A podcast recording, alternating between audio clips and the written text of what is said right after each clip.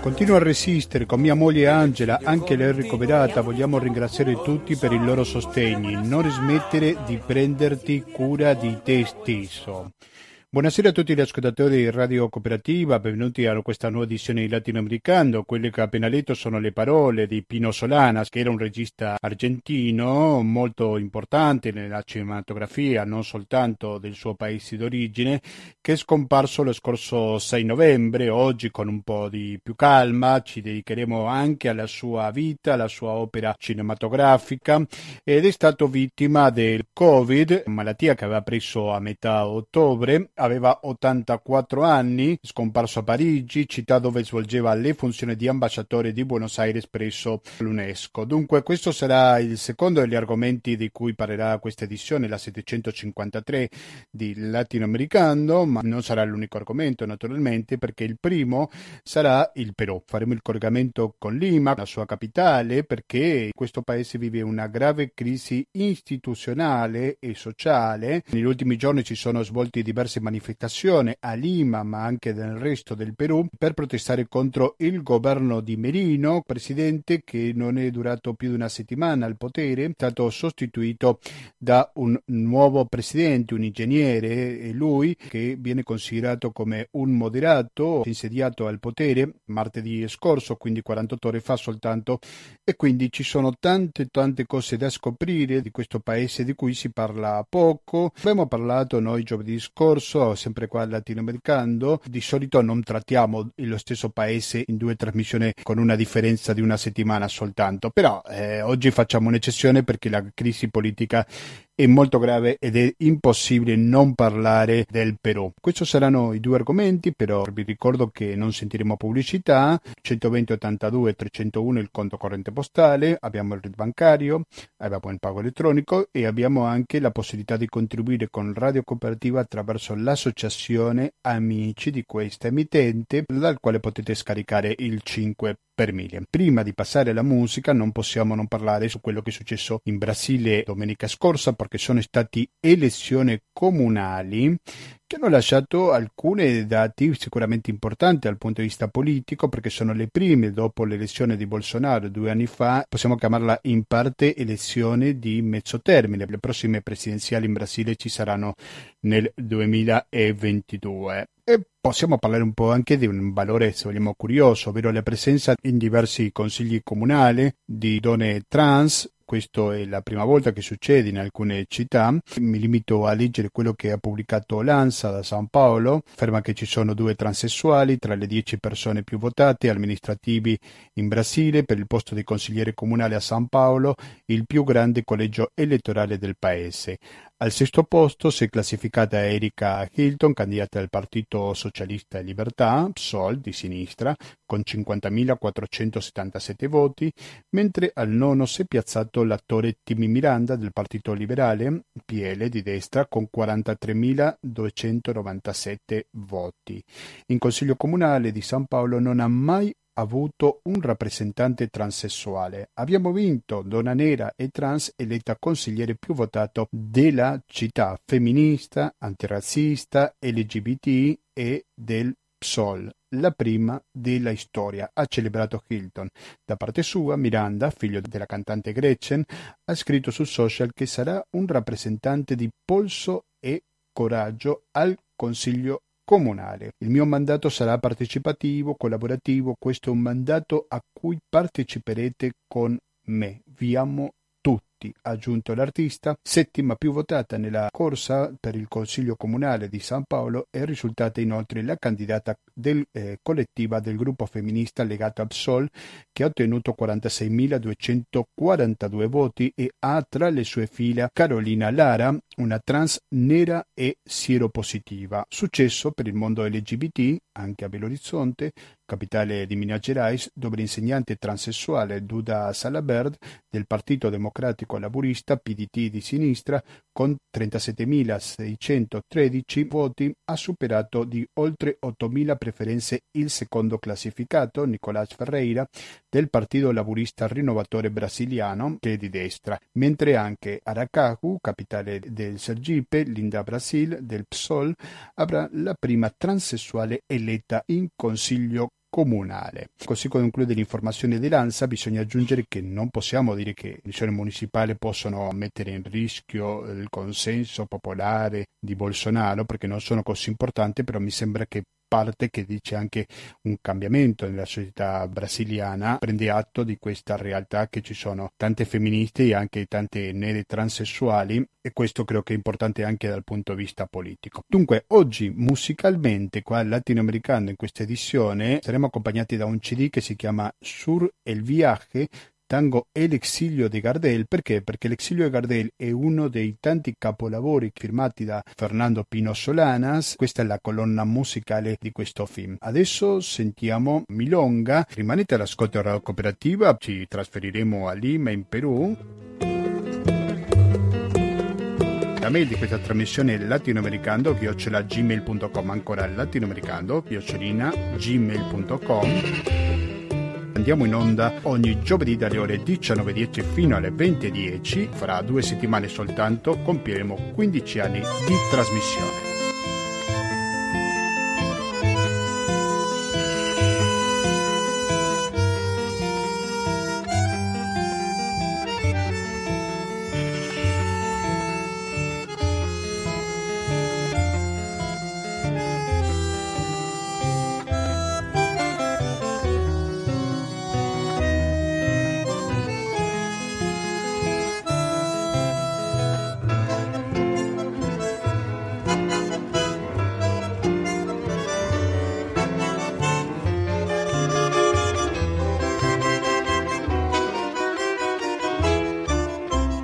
Continuiamo con questa trasmissione radio cooperativa, la puntata numero 753, in questa trasmissione che anche oggi ci dedichiamo al Perù perché ci sono stati Fatti di molta gravità nell'ultima settimana, la settimana scorsa sono stati un paio di manifestazioni, Lima, ma non soltanto, anche il resto del Perù, dove si è registrato il luttuoso saldo, diciamo così, dove sono stati eh, due morti, due ragazzi molto giovani di 22 o 24 anni, se non vado errato, studenti, che ha causato dopo queste proteste le dimissioni di un presidente che è durato circa una settimana soltanto al potere. L'altro ieri, martedì, è stato un cambiamento nel governo, il nuovo presidente si chiama Francisco Sagasti, ma per avere qualche dettaglio in più su questa situazione così complicata, così difficile, perché sono diversi punti da toccare, è che in questo momento siamo in collegamento con Lima, con la capitale peruviana, dove si trova il signor Fabio Fossati. Fabio Fossati, buonasera e benvenuto per la prima volta qua al Latinoamericano.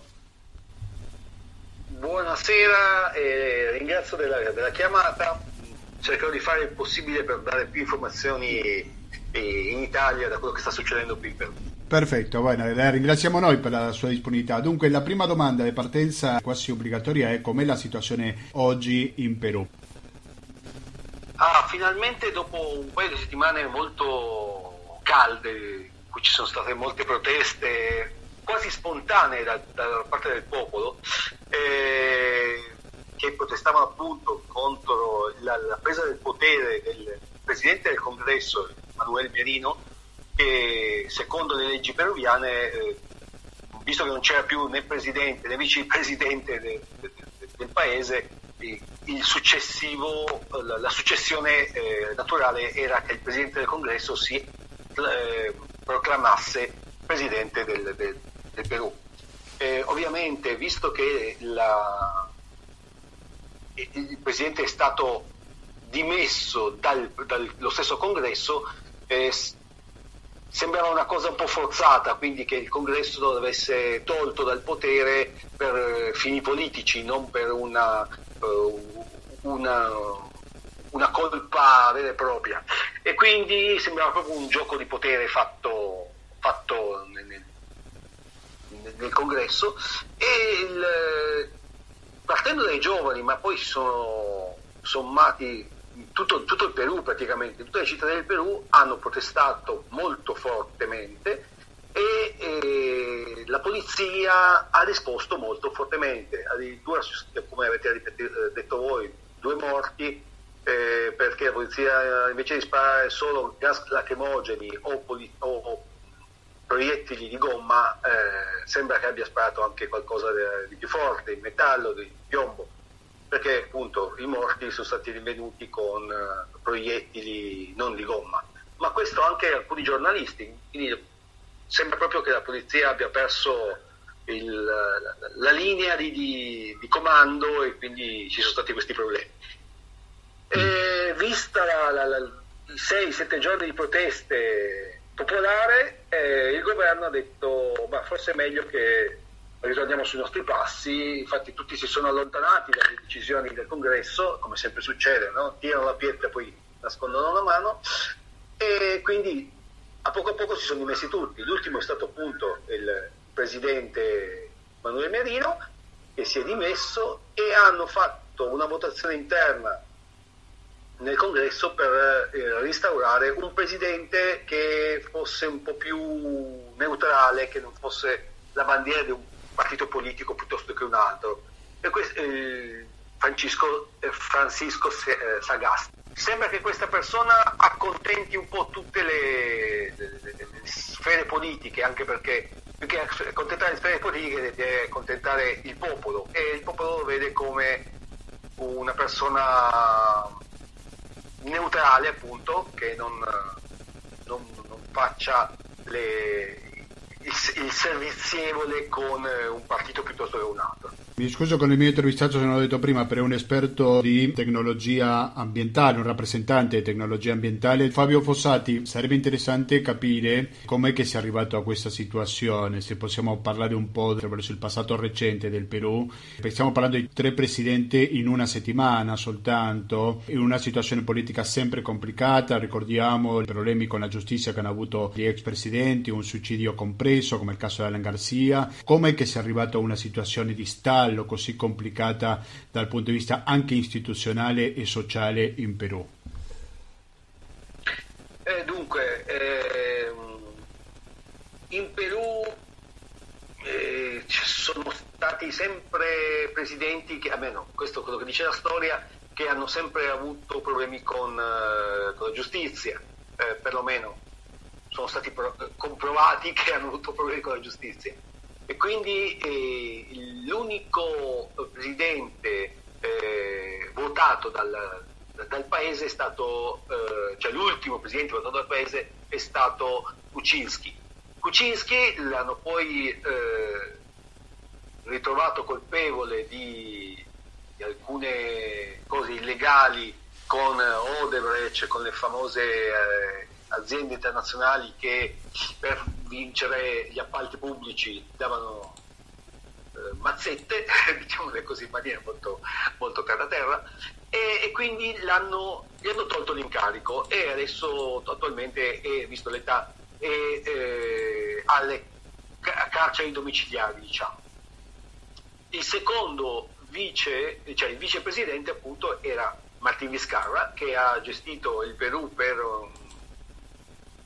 paio d'anni, però eh, dopo aver chiuso il congresso già una volta perché appunto non avendo un, partito politico forte alle spalle non riusciva a contrastare mm, i partiti politici che erano contro le sue idee, eh, ha, per legge ha, de- ha, deciso di chiudere il congresso perché non gli davano l'opportunità di, di governare il paese. Adesso, visto che siamo in, addirittura finale, nel senso che ad aprile ci saranno le nuove elezioni, non era più possibile cambiare nuovamente, cioè chiudere nuovamente il congresso, ma il congresso ha fatto una cosa al contrario. Il congresso ha fatto in modo che eh, Martini Scarra fosse dichiarato incompetente e, e non, era, non, non, fosse visto come persona pulita a, ai margini della legge e, e quindi ha fatto in modo che De Viscarra andasse via dal potere. Ovviamente adesso questa cosa poi verrà mh, giudicata oggi stesso, tra, no, ieri, ieri verrà giudicata dal Tribunale Costituzionale che però dovrà dare ancora delle, delle soluzioni e, e, c'è la possibilità che Viscarra torni al potere, perlomeno se, secondo la legge poi bisognerà vedere cosa, cosa decideranno dal nuovo presidente al vecchio presidente. E, E quindi togliendo Viscarra eh, alla, alla, linea del, del, del, paese è entrato poi il presidente del congresso Manuel Merino. Ovviamente, ripetendo quello che ho detto prima, Manuel Merino è visto come persona non gradita eh, secondo il popolo peruviano perché è proprio un rappresentante dei partiti politici che hanno interessi, interessi chiari, eh, sia nella costruzione delle università piuttosto che eh, gestendo il, for, forme eh, illecite di gestire eh, gli interessi del paese e quindi il paese ha protestato ed è riuscito a far cambiare le opinioni politiche eh, del paese, cosa che, che, che, veramente ha stupito moltissimo. Cioè, non, è fa- non, è facile vedere che un paese in maniera pacifica, perché dobbiamo dirlo, non c'è stata nessuna guerra civile, nessun scontri forti come in, in Cile, non, qui non ci sono stati, ma ci sono state manifestazioni forti nel senso che eh, veramente quasi la totalità del, del, del Perù ha protestato in piazza ed è riuscita appunto a far cambiare le idee politiche a, al congresso. Anzi, molti ministri che erano stati eh, scelti dal, dal, Manuel Merino si sono ritirati perché hanno detto ah, è inutile andare a contrastare contro il popolo, che è il popolo poi alla fine che, ricordiamoci che i politici dovrebbero essere nostri dipendenti, non il contrario. Quindi il Perù è riuscito a fare questa cosa che è ammirabile, dovrebbe fare anche l'Italia ogni tanto. È molto valido il parere di Fabio Fossati. Fabio Fossati, vorrei chiedere anche per questa possibilità del ritorno di Viscarra al potere, come lei accennava. In ogni caso le elezioni dell'11 aprile sono confermate, però diciamo che possibilità ci sono e se questo non sarebbe un colpo verso la credibilità del Parlamento, no? Sì, questa è una cosa, beh, io non sono un politico costitu- costituzionalista, mi occupo di ben altro, però secondo quello che dicono gli esperti costituzionalisti, ehm, ci potrebbe, beh, ci sono due, due, due, linee di pensiero. C'è chi dice che il Tribunale, Tribunale Costituzionale potrebbe dare nuovamente il potere all'ex presidente Martini Vizcarra, eh, mentre un'altra linea di, di, di, opinione dice che eh, potrebbe il Tribunale Costituzionale ripulire l'immagine di Martino Viscarra, perlomeno in questo, in questo momento, eh, però le cose non cambierebbero, quindi l'attuale presidente Francisco eh, Sagasti dovrebbe rimanere in carica. Ovviamente tutte le, le non prove ma le, le, quello che stanno colpevolizzando Martini Scarra eh, a fine mandato, quindi dopo il luglio del 2021, eh, potrà venire eh, processato o comunque incriminato in maniera normale, come un normale cittadino. Attualmente non si può perché eh, perlomeno cinque mesi dopo aver perso il potere come presidente eh, ha una, una sorta di, di veto, cioè protettivo che non si può, eh, non si può essere condannati. Ovviamente già gli hanno ritirato in maniera preventiva passapor- i passaporti, sia quello diplomatico che quello normale, quello da cittadino, normale cittadino peruviano, in modo che lui non, potesse, non possa uscire dal paese, preventivando una possibile eh, colpevolezza. Caso fosse colpabile, colpabile colpevole, tanto all'italiano mi, mi scappa, eh, se fosse colpevole eh, appunto rimarrebbe qui in Perù e dovrebbe seguire la linea normale di, di essere processato piuttosto che, che incriminato in maniera corretta giudizialmente. Volevo capire qualcosa di Merino perché era un personaggio sicuramente molto schierato a destra, mentre che questo neopresidente da poche ore al potere di Francisco Sagasti sarebbe una persona più moderata, un po' come prima lo descriveva lei, un centrista, un ingegnere di 76 anni, quindi non so se possiamo tracciare un profilo sia velocemente di Merino che anche di Sagasti. Allora, Merino ha una linea politica abbastanza antica, nel senso che eh, era un agricoltore, eh, ha studiato come agricoltore, eh, però alle sue linee di, di, nella, nella, nella, politica risalgono già a molti anni dietro. Eh, quindi è stato nel congresso più di una volta, è stato anche eh, sindaco nel, nel, nord del Perù eh, e è sempre stato eh, affiliato a gruppi di potere eh, abbastanza, come dire, eh, di destra, mh, mm, però vabbè, oddio, destra-sinistra sappiamo che le, alla fine sono le persone che cambiano le, le, le situazioni, non, non, è discorso destra o sinistra politico.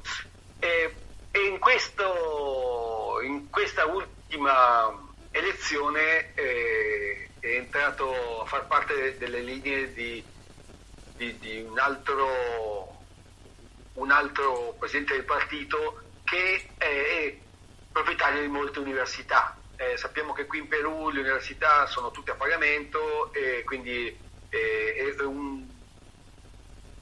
ci sono molti interessi in ballo, nel senso che eh, c'è interesse ad aprire più università, e infatti una delle prime leggi che volevano spingere appena entrato Emanuele Merino era quello di, di, di, di, dare un po' la via libera all'apertura di nuove università, quindi non dare tanto un discorso di qualità di studio ma quanto di quantità di, università nuove in modo da poter creare una, una, un interesse appunto, un interesse molto forte. Eh, Emanuele Merino quindi e del nord del Perù, eh, che cosa possiamo ancora dire?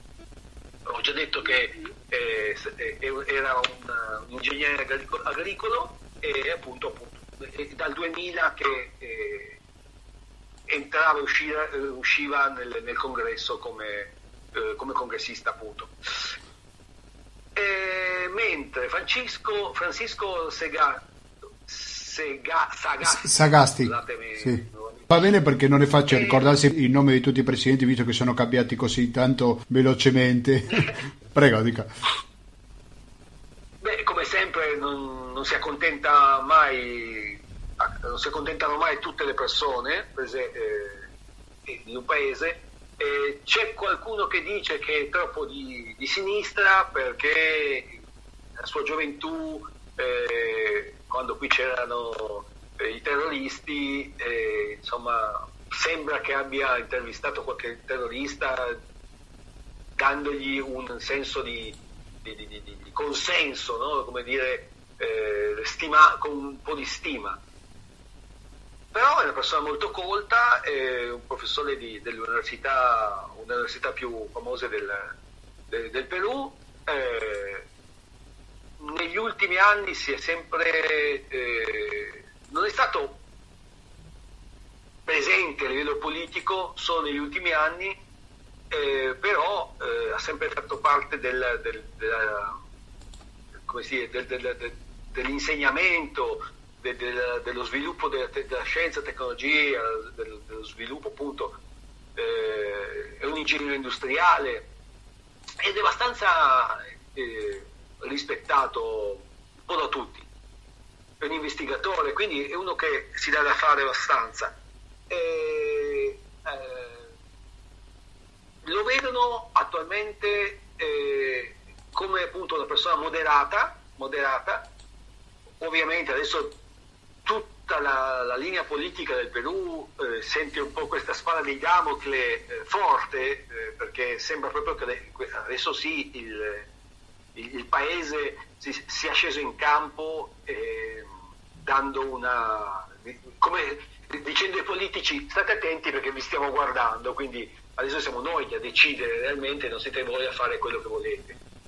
Questo è quello che eh, diciamo è, è, quello che si sente a pelle eh, in, questi, in questi giorni. Gracias por enseñarnos a luchar sin temor, sin miedo al opresor y a la opresión. Gracias por demostrarnos que cuando uno ama su patria, la defiende hasta con su vida. No los defraudaremos, porque la lucha continúa para desterrar a la corrupción y sentar las bases de una patria nueva con justicia social. Haneo Armapamamati, Chuimana Kahansa, Pequena Kahansa, Uthapatawa, Wiñeyataki, Hayaya Perumarca, Sum Hakanyataki. Dal punto di vista politico, un dato da tenere presente è che il partito di Sagasti, il partito Morado, è stato l'unico che una settimana fa non ha votato a favore della rimozione dell'ex presidente Martin Vizcarra. Cosa ci racconta questo? Sì, eh, allora, come, eh, come, ho detto un po' prima, eh, questi giochi politici che ci sono stati per togliere dal potere il presidente Martin Vizcarra, ehm, c'è stata una votazione e praticamente la maggior parte del congresso ha detto sì sì dobbiamo toglierlo, dobbiamo toglierlo perché non, non è una persona pulita. Eh, il, il, paese e anche qualche politico hanno detto ma scusate, facciamo, visto la situazione in cui siamo con il Covid, con, con la situazione eh, economica critica nel mondo, lasciamo che finisca il mandato, che mancano poi solo qualche, alcuni mesi, eh, non creiamo più problemi a quelli che già abbiamo e, e, quando poi finirà il suo mandato poi lo, lo giudicheremo, lo, lo, andrà in tribunale, quindi verrà giudicato per quello che mm, per le prove che, che, avremo. Non è che perché eh, pertanto adesso lo togliamo dal paese, creiamo più problemi al paese perché ci dovrà essere appunto un, un, un blocco totale del paese, poi ci dovremmo scegliere degli altri degli altri ministri che prima di tutto dovranno eh, dire, studiare dove sono, dove sono, in che posizione sono e poi iniziare a muovere qualcosa.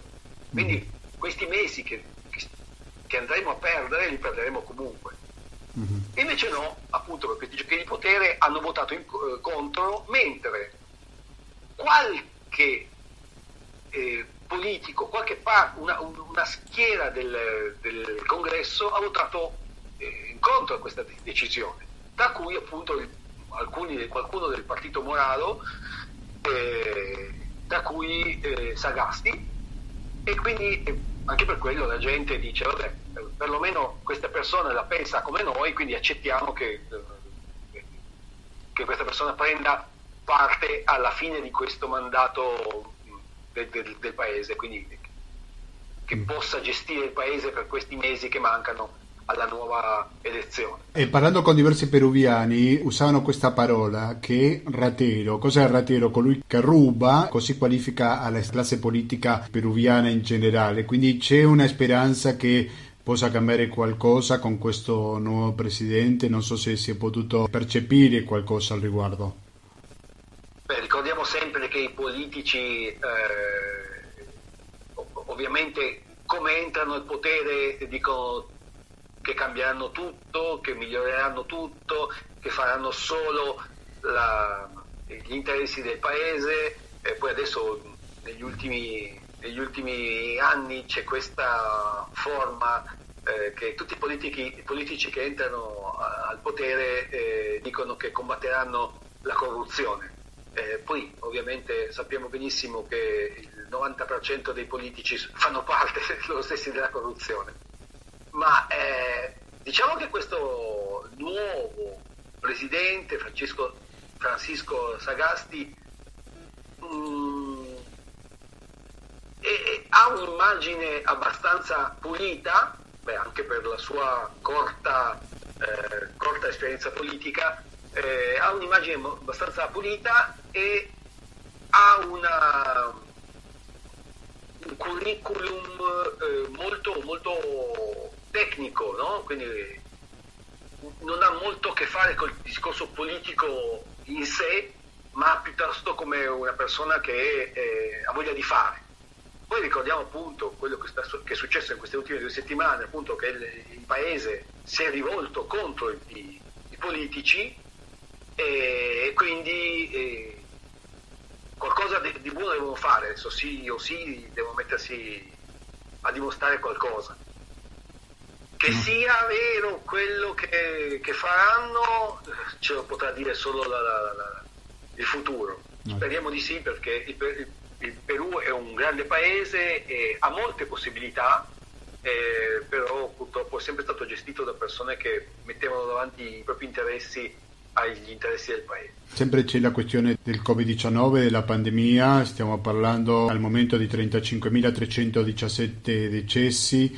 Non so se il governo ha detto qualcosa su come pensa combattere questa pandemia o c'è qualche misura in vista. Allora, noi, noi qui rispetto all'Europa siamo ancora nel finale della prima ondata, quindi eh, per fortuna dopo i numeri molto alti di decessi giornalieri che siamo arrivati ad avere per molti mesi eh, 200 morti tutti i giorni, eh, quindi ogni giorno, adesso siamo a un livello di 30-35 morti al giorno, che comunque mm, non è lo, quota zero, ma insomma è, è una grande diminuzione eh, rispetto ai 200 fissi tutti i giorni. Eh, c'è un miglioramento, quindi siamo ancora sulla, sulla linea finale della prima ondata. Eh, speriamo di non ricevere la seconda ondata perché davvero metterebbe in ginocchio il paese perché vedendo quello che succede in Europa anche perché c'è un'alta percentuale di economia informale giusto? Sì esattamente eh, visto che eh, le, i lavori più, più, più, più diciamo più comuni sono informali, quindi vuol dire che chiunque si mette per strada a vendere qualsiasi cosa, eh, questo fa in modo che uno non possa, non possa eh, come dire, eh, controllare, controllare, tutte le, le, le, posizioni sanitarie, ad esempio se tu hai un, un ristorante eh, non gli permetti al ristorante di aprire se non, se non rispetta alcune regole sanitarie mentre se sei informale fai un po' quello che vuoi, se ti beccano bene, se non ti beccano non succede niente, perché lo fai a, proprio a livello personale. Quindi eh, ricordiamoci che sì, il, il paese Perù è un paese molto diverso, quindi ci sono delle zone che sono delle metropoli, eh, come state nel centro di Milano piuttosto che di New York, ma ci sono molte zone che da, non hanno neanche l'acqua e l'elettricità, e magari vivono in 10 persone in una stanza. Quindi mm. eh, ovviamente quelli sono punti di, di, contagio molto forte. Nonostante tutto eh, siamo, siamo in, in, in, in, ribasso, quindi come contagi si stanno scendendo, come morti per fortuna stanno scendendo, eh, però ovviamente se ci fosse un, una seconda ondata davvero ci sarebbero dei, dei problemi gravi. Il paese, secondo quello che ha detto, perché ricordiamoci che il presidente è, è, è nuovo, eh, sta mettendo in ballo le famose prove molecolari, cioè tutto ciò che hanno visto che poteva essere utile eh, live- eh, nel passato, nel passato, negli ultimi mesi.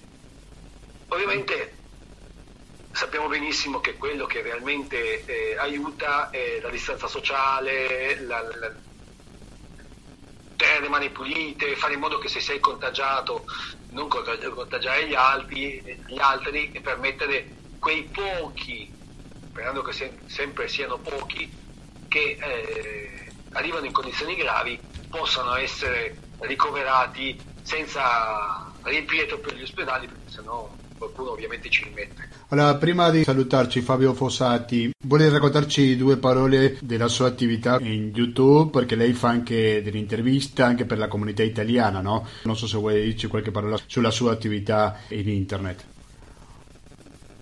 Vabbè, intanto ringrazio l'opportunità. Eh, io sono realmente sono un rappresentante di tecnologie per l'ambiente, quindi aziende europee che, che trasformano i rifiuti eh, liquidi o solidi in prodotti energetici.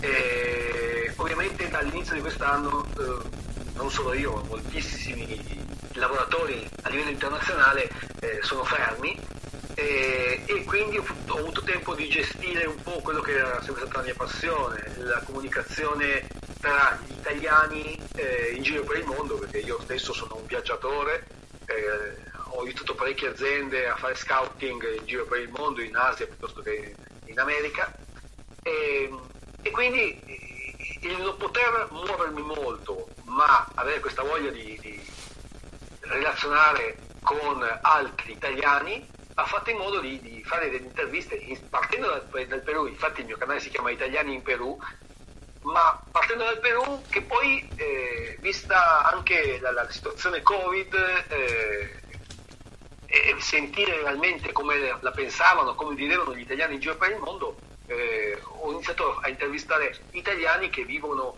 eh, negli Stati Uniti piuttosto che in Canada, piuttosto che, mh, che in Giappone, piuttosto che in Thailandia. Eh, insomma, per sentire un po' com'era la loro vita, qual è stata la causa mh, del loro trasferimento e, e la, ovviamente in questo momento critico come la stavano vivendo. Eh, ovviamente poi ogni tanto eh, sono riuscito a intervistare ministri che vivevano in Canada, ministri italo-canadesi, piuttosto che attori. Recentemente ho intervistato Natalino Balasso eh, che ci ha raccontato come, com'era la situazione degli attori in Italia e quindi eh, è un po' un canale a tutto tondo, no? realmente è, è, è, fatto perché mi, mi, interessa, mi interessa sentire come stanno gli altri negli altri, negli altri paesi eh, come dire, visto che non posso viaggiare io, sento almeno le esperienze degli altri che sono, che sono lì. E, e, niente, quindi è, è una maniera di, di, di, collegarmi con il mondo e con gli altri italiani che sono in giro per il mondo. Quindi ricordate, andate a visitare il canale Italiani in Perù e scrivete per avere informazioni. Italiano in Perù, ripetiamo questo nome. Io ringrazio tanto Fabio Fossati, un esperto in tecnologia ambientale, ci ha dato la sua testimonianza da Lima, la capitale del Perù. Grazie, alla prossima Fabio. Grazie a te, a presto.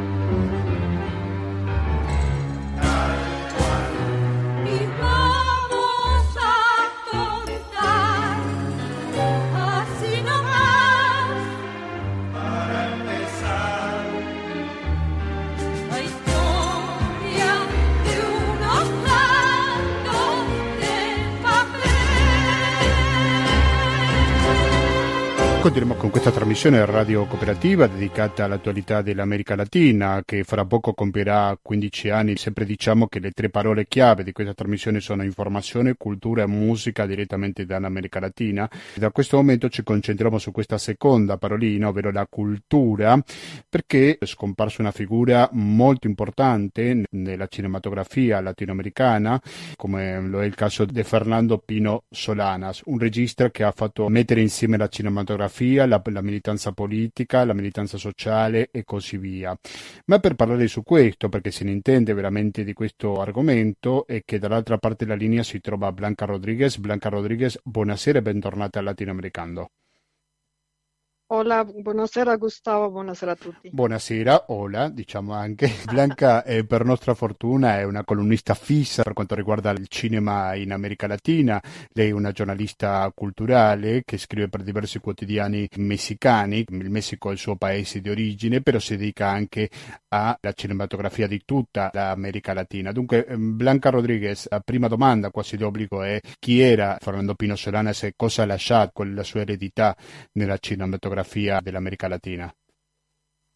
Sì, Gustavo, come già raccontavi, purtroppo eh, questa diaspora latinoamericana, cioè di quelle persone che emigrano e si stabiliscono fuori la, dalle terre di origine in, in, altre parti del mondo, siamo venuti a conoscenza della scomparsa di, di Fernando Solanas, che era era un regista cinematografico, un regista teatrale, musicista e politico di nazionalità argentina che il Covid il Covid, questo Covid di cui si parla da tutto questo anno 2020 ha portato via lo scorso 6 novembre.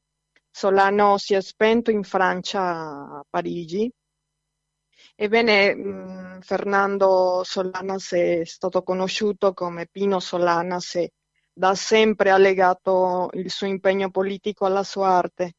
E negli albori nel 1962 realizzò il suo primo cortometraggio Seguirà andando e fondò allora la sua casa di produzione. Poi più avanti negli anni, nel 68, quegli anni conosciuti per i diversi movimenti sociali sia in America Latina che nel mondo, fece il suo primo lungometraggio, La, la Ora dello Hornos, L'Ora dei Forni, un documentario sul neocolonialismo e sulla violenza in Argentina.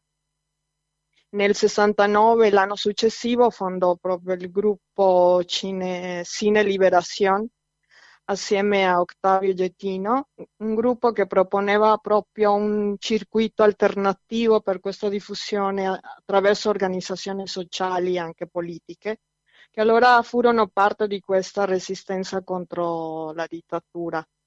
E in questa modalità di circuito il film L'ora dei forni è arrivato a più di 70 paesi e ottenne diversi premi internazionali.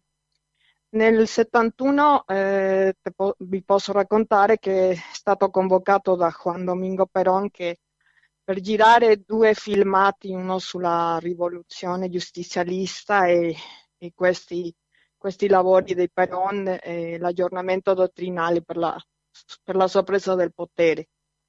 Poi eh, nel 76 andò in esilio in Spagna, infine si stabilì in Francia, dove realizzò nell'80 questo documentario chiamato La mirada de los otros, lo sguardo degli altri, che è stato un film prodotto della, dal Ministero dell'Educazione di quegli anni in Francia dove il regista lavorò con questi disabili vincolando il loro mondo a quelli, virgolettiamo, a quelli degli abili, no?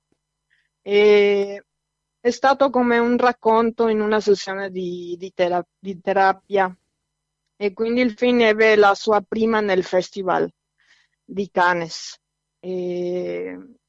Però in Francia questo esilio non lo fermò perché lui continuò a a collaborare da lontano con il suo paese, insomma, e, e partecipò in diverse organizzazioni di solidarietà, tipo con Las Madres de Plaza de Mayo e altre organizzazioni di difesa dei diritti umani, per denunciare quest- la, la critica situazione di Argentina. Poi a Parigi, sempre assieme ad altri artisti intellettuali, fonda l'Associazione Internazionale in Difesa degli Artisti. Una volta che è caduta questa dittatura nell'83, penso che tu lo saprai anche, eh, eh sì, ne abbiamo parlato in più un'occasione di questo tema. Argentina, mm-hmm. e tornò a Buenos Aires per uh, girare questo film uh, Tangos e l'exilio di Gardel, che, che, è un film proprio legato al suo vissuto di allora, proprio di questo degli artisti, no? in cui si girava e avevano queste idee. E il film parlava su, su, questo gruppo di artisti argentini in esilio a Parigi che, che cercarono di, di, mettere in scena uno spettacolo di musica e di danza dedicato proprio al grande cantante e attore Carlos Gardel. Il film è composto in gran parte da un'antologia di numeri di tango con le musiche originali di, di Piazzolla, e la voce proprio di Gardel. E a Venezia, proprio 35 anni fa, cioè nel 1985, il film ha ottenuto il premio speciale della giuria della Mostra Internazionale d'Arte Cinematografica e anche al Festival della Habana, in quella latitudine o dall'altra parte del mondo, il, il Gran Premio al Festival proprio della Habana, il Gran Premio alla musica originale, alla musica originale. Un altro successo sempre di Solanas è stato nel 1988 con Sur, Sud in italiano, già che il film diventa il vincitore del premio per la miglior regia nel 41 Festival di Cannes, film che è composto da quattro capitoli corrispondenti a quattro sogni di Florial, che è questo il protagonista del film. Il contesto sempre Argentina eh, durante il 1983, anno in cui appena era caduta la dittatura, e il film ancora per un'altra volta vuole essere questa protesta sua, questa voce di protesta contro quel periodo. Così andando avanti nel tempo, eh, nel 91 manifesta queste sue perplessità contro il governo, il governo di Carlos Menem e tutto diventa un caso giudiziario un po' tosto di cui non vogliamo parlare in questo momento perché stiamo parlando della cultura del cinema. E allora erano iniziate invece le riprese del film Il viaggio che dovrà rimandare per concludere l'opera nel 1992, però dopo in quel periodo lì, eh, con tutti i movimenti di cui faceva parte, tutte le idee, viene eletto, viene invitato e viene eletto a essere deputato della provincia di Buenos Aires. Quindi in quel periodo la politica si, si dedica in un modo più incisivo dal 92 al 97 anni in cui lavora ne, la, lavorò nelle commissioni di cultura e comunicazione proprio creando molti progetti. E poi più tardi nel 2004 ha presentato il documentario Memoria del Saccheo al, nel Festival internazionale di Berlino nella sua edizione 54 dove eh, riceve proprio l'orso d'oro alla carriera. Già era il suo momento clou, diciamo. Mm-hmm. Il film anche lì vince diversi premi internazionali, poi nel 2005 eh, presenta ancora in anteprima la, per, scusate, la dignità de, de los nadies, eh, la dignità dei nessuni, se lo vogliamo tradurre, premiato a Venezia, Montreal, Valladolid e La Habana. E, insomma, negli ultimi anni eh, nei più recenti anni nella vita di Fernando Solanas è stato membro della giuria dei principali festival cinematografici, ha insegnato tenendo seminari presso le scuole di cinema in America Latina, Europa, gli Stati Uniti e nel 2006 viene, è diventato professore emerito dell'Università di Los Angeles, la UCLA, e all'Università di San Martín. Quindi in quegli anni ha ricevuto diverse decorazioni dai governi d'Italia, Francia, insomma.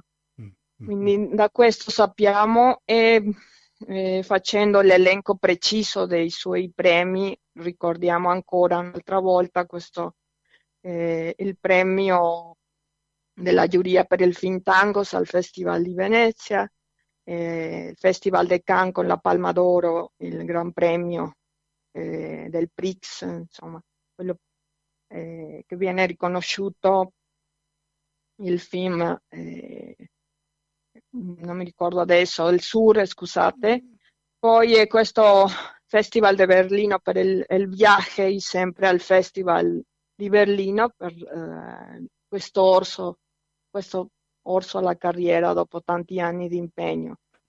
Come vediamo sempre questo, cioè la sua arte sta, è stata sempre legata al suo impegno politico.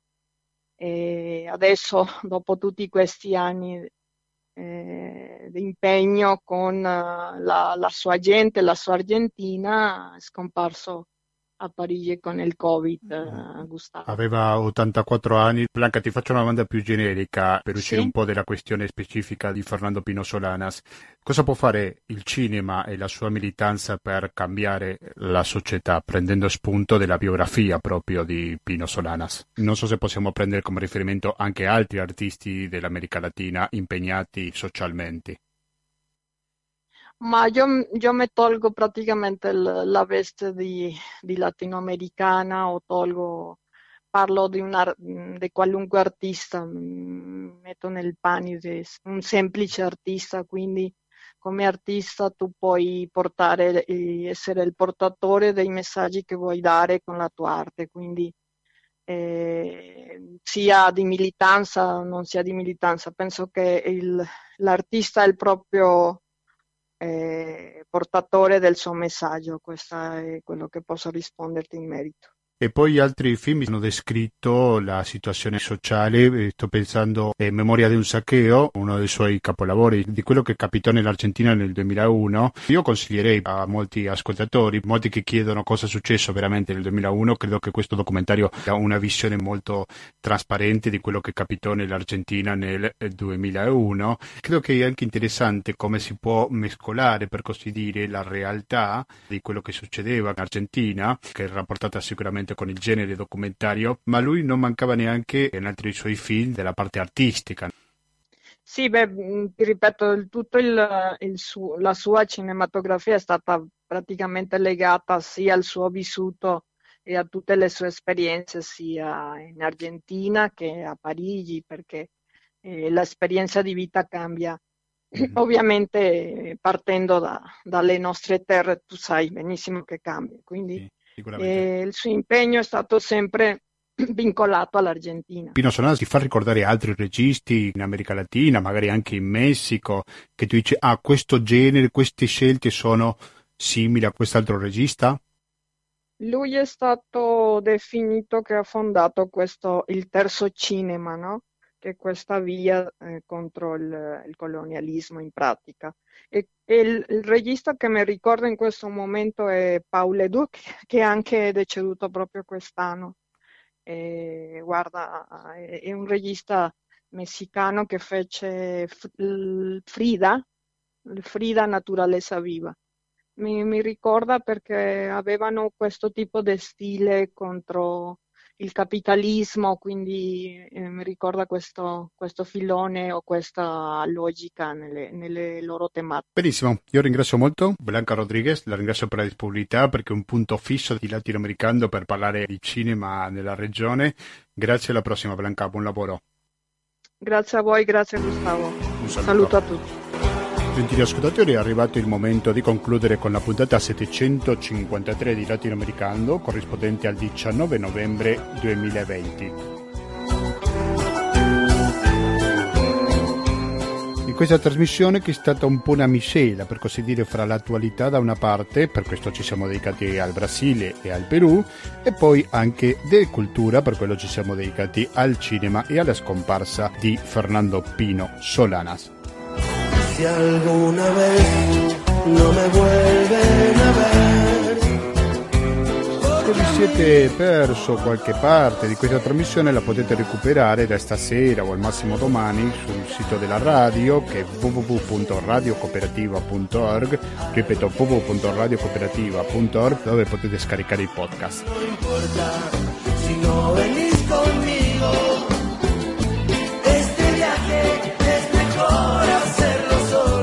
siamo anche su Facebook, mettete mi piace alla pagina Facebook di Latinoamericano e abbiamo anche una mail che è latinoamericano gmail.com ripeto latinoamericano gmail.com alla quale potete inviare qualsiasi commento sempre che riguardi questa trasmissione e anche l'America Latina.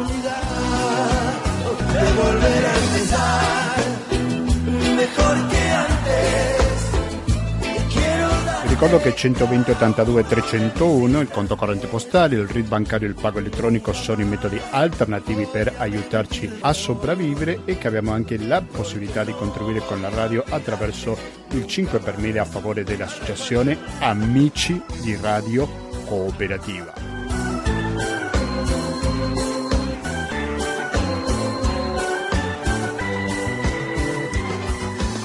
Adesso ci salutiamo, però questo non è un pretesto per cambiare frequenza, perché fra dieci minuti inizierà una replica di Economia e Società e dopo dalle 21.50 sarà il momento di ascoltare Stasera si balla. Se dico stasera si balla, dico Renzo, se dico Renzo dico garanzia di buona compagnia, sempre sull'FM 92.7 per il Veneto in genere e il www.radiocooperativa.org per ascoltarci in streaming dovunque vi trovate.